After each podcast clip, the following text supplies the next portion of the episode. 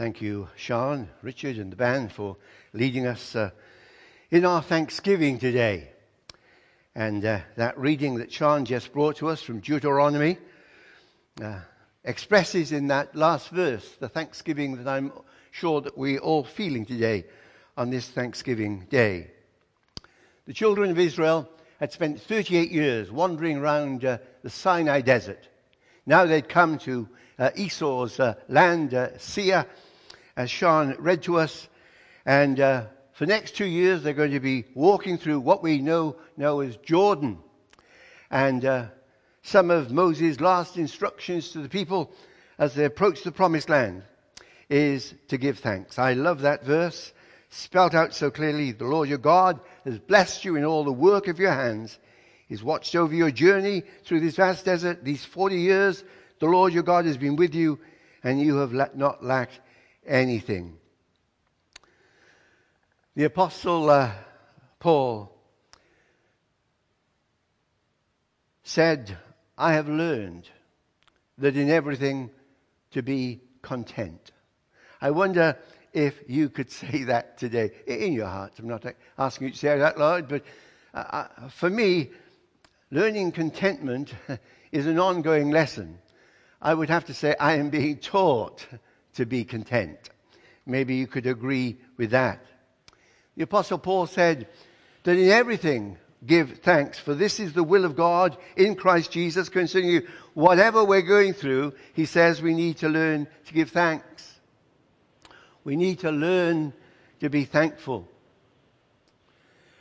I was uh, visiting a, a home a while ago and uh, they had a toddler there, and the parents were trying to teach it to say thank you. And uh, they were trying to offer it a sweet. And uh, mum was saying, Say thank you. The baby toddler shook its head, uh, determined not to. if you don't say thank you, you won't get. No thank you. And so mum put the sweets away. we have to learn to give thanks. Today, I want to encourage you to give thanks to God for all of His goodness to us. This verse, I wonder if behind your Mass you could read it with me. Let's emphasize it. The Lord your God has blessed you in all the work of your hands.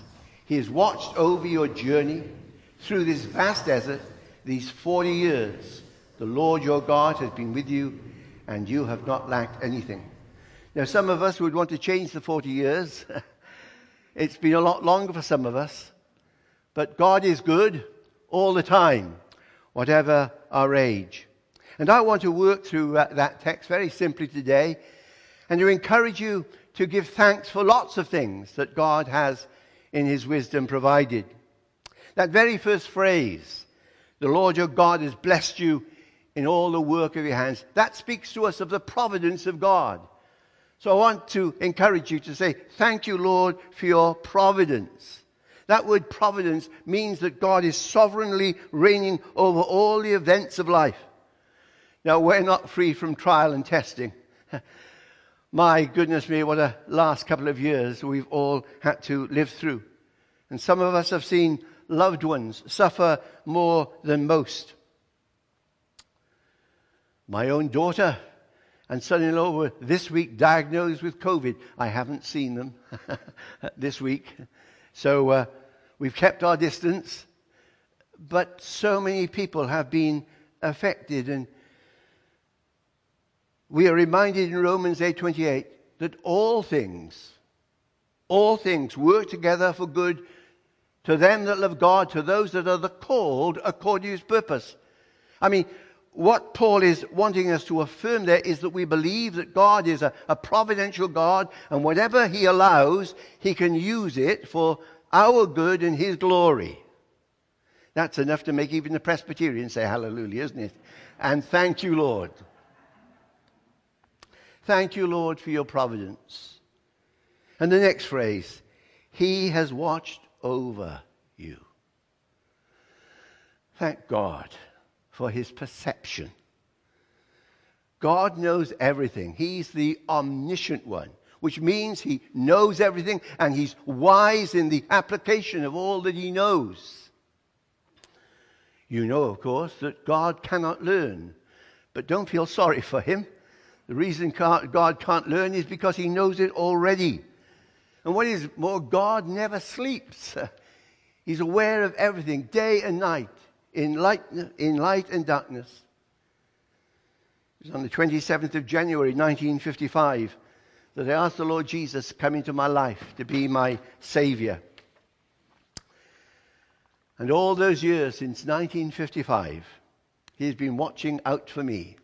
And God is watching out for you as well. Even when I failed Him, even when we fail Him, He's on our side and He's looking out for us. What a friend we have in Jesus all our sins and griefs to bear. What a privilege to carry everything to God in prayer. This is the truth. This is good news. God knows the worst about us, and He loves us just the same. Isn't that wonderful? Thank you, Lord, for your perception. I love Psalm 139. You have searched me, Lord, and you know me. You know when I sit and you know when I rise. You perceive my thoughts from afar. You discern my going out and my lying down. You're familiar with all my ways. Before a word is on my tongue, you, Lord, know it completely. You hem me in behind and before. You lay your hand upon me. Such knowledge is too wonderful for me, too lofty for me to attain. And Jesus reminded us that your Heavenly Father knows what you need. Wasn't that a remarkable thing that Jesus said? Even the hairs on your head are numbered. That is the extent of God's knowledge, of his perception. We can't lose a hair without him knowing about it. Thank you, Lord, for your providence. Thank you, Lord, for your perception. I hope you're saying, at least inside, thank you, Lord. And what's the next phrase in this lovely verse? He has watched over your journey. Thank you, Lord, for your plan. They didn't have sat nav wandering around the uh, Sinai desert, nor up into uh, Jordan as we know it today. But God did have a journey plan for them. And He wanted them to keep on route, and He wants us to keep on route, one step at a time. The psalmist in Psalm 32 said, I will instruct you and teach you in all the way that you should go. I will counsel you and watch over you. Do not be like the horse or the mule, which uh, have no understanding but must be controlled by bit and bridle, or they will not come to you. Are you a bit like that? The Lord knows the plan that He has for you, but we're not always willing to cooperate with Him. Psalm 37 assures us the steps of a good man or woman are guided by the Lord. Though he stumble, he will not fall, for the Lord upholds him with his hand. The steps, one step at a time. And sometimes it's not a step, it's a stop. How frustrating it can be when we want to go on and God says, stop there. or when we want to uh, hold back and He says, I want you to move on. But God knows what is best. Thank you, Lord, for your plan. I still, an old man though I am, I'm still excited by the fact that God has a plan and purpose for my life. I hope you are too. Because no matter how old we are, God's still got something for us to do. He's still got a plan and a purpose. I want to encourage you to say thank God for the plan that He has for your life. But not only a plan, I mentioned a purpose. He has watched over your journey through this vast desert. What on earth was God's purpose for the children of Israel spending the best part of 40 years wandering around the desert, going around in circles? Well, he tells them in Deuteronomy chapter 8, Moses writes this Remember how the Lord your God led you all the way in the desert these 40 years. And he tells us why. To humble you, to test you, in order to know what was in your heart, whether or not you would keep his commands. He humbled you, causing you to hunger, and then feeding you with manna, which neither you nor your fathers had known, to teach you that man does not live on bread alone, but in every word that comes from the mouth of the Lord. That period in the desert was a time of chastening, disciplining. We don't like being disciplined at any age, do we? But chastening, disciplining is part of our Christian life. The word disciple and discipline have the same root. As followers in the way of our Lord Jesus Christ, He sometimes allows us to go through desert experiences. Many have known such desert experiences during the past two years. Some people haven't been out and still haven't been out for the best part of two years. Some older people are afraid of going. Thank you for being here today. But some still haven't got back to church yet because they're afraid of meeting with people. And it's been like a desert experience for them. But on this harvest Thanksgiving, if you're watching at home and you're one of those, I want to encourage you to thank God today for his plan and purpose. There's been a purpose. I don't understand what it is. There's a plan and a purpose in what we're going through at the moment. So in your heart, say, Thank you, Lord, for your providence, for your perception, for your plan and purpose. And then we come to that phrase, these 40 years. Thank you, Lord, for your patience. how patient the Lord has been with us. In Acts 13, verse 18, we have a commentary on this period of these 40 years. And this is what Luke writes about that time. He endured their bad manners for about 40 years in the desert. They were a rebellious people, weren't they? 40 years. They didn't like the way that God was leading them. They didn't like the way that God was providing for them. But are we any better? I thank God for his patience with me. You know, I failed badly once a long time ago, many years ago. And when news was out, I wanted to go and see my mum. I wanted a hug from my mum. I was a grown man, but I needed a hug. And when I went to see her, she got hold of my shoulders and she looked me straight in the eye and she said, John, when will you learn to do what you're told?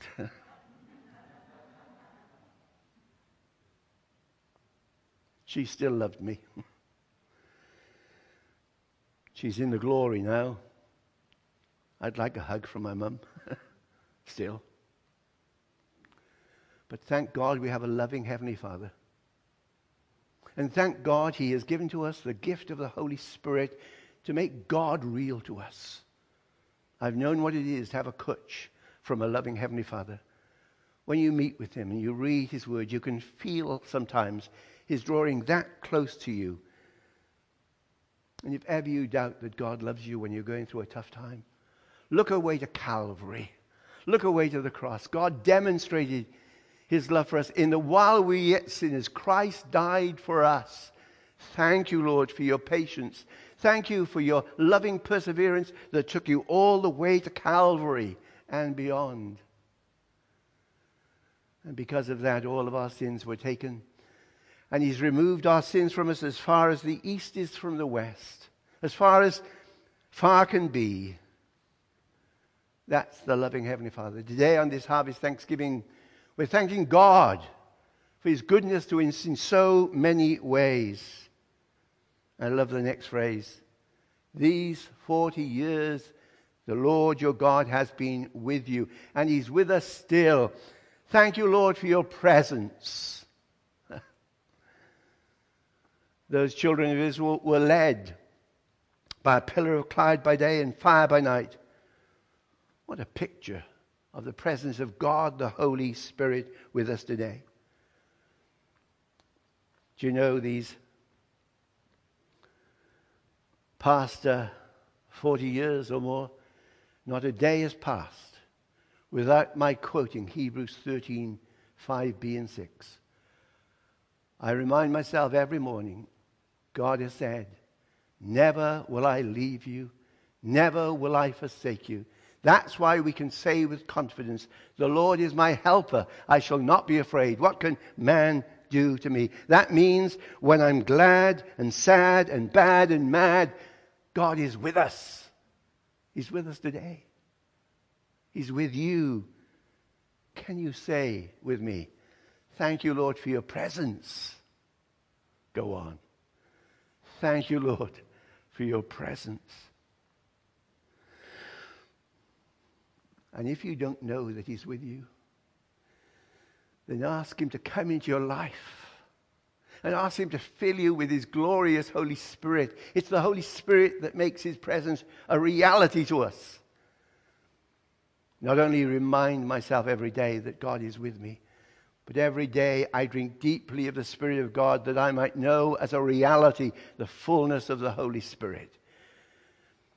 Because Calvary was a finality, Pentecost can be a reality. And this day of thanksgiving, if you're finding hard to give thanks, what we need is the spirit of thanksgiving. We need the Holy Spirit to come and fill us again to make us truly thankful. And finally, and you have not lacked anything these 40 years. Well, 40 years, 40 is a number in the Bible. It can mean a 40 literal years, but it can also mean for a long period of time. In my 78th, 79th year, trying to pretend I'm younger than I am, in my 79th year, I can look back over all of these years and say, Lord, I've lacked nothing. God is good. On this Thanksgiving Day, thank God for all the provision. Thank God He's given us the gift of life.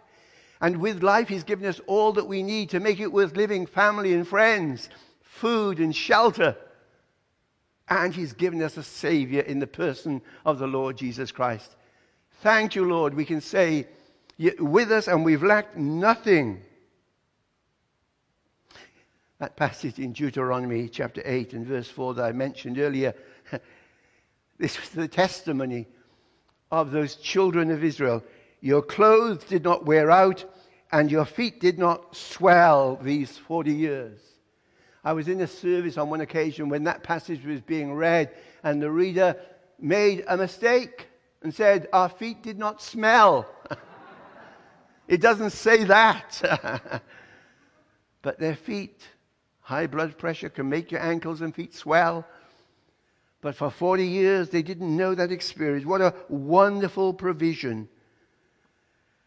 And as God has given to us, so He wants us to give to others. And that's why we've been reminded today the various ways in which we can respond to the, the gracious generosity of God by giving back, making our world a, a fairer place to be. Thank you, Sean, for leading us and reminding us right at the very beginning of the service that one of the implications of Harvest Thanksgiving is that we not only say thank you, Lord, but we generously give. As we have received, so we give. That's a biblical principle, first to last. And Jesus had 5,000 people with five loaves and two fishes. Oh, I believe it, you know. He fed 5,000 people, men plus women and children, and five loaves and two fishes. It was nothing to him. God is good. He can take the little that we have. When we give it back to Him, that boy gave the little that he had and God multiplied it. Give what you have and let God multiply it to meet the needs of the hungry today and the thirsty. It's amazing to think that there are still places in the world that can't go to a tap and get water. Water Aid does that. I love the testimony of the 12 apostles when Jesus sent them out without a change of clothing, without nothing in their pocket. And when they came back, Jesus asked them, Well, did you lack anything?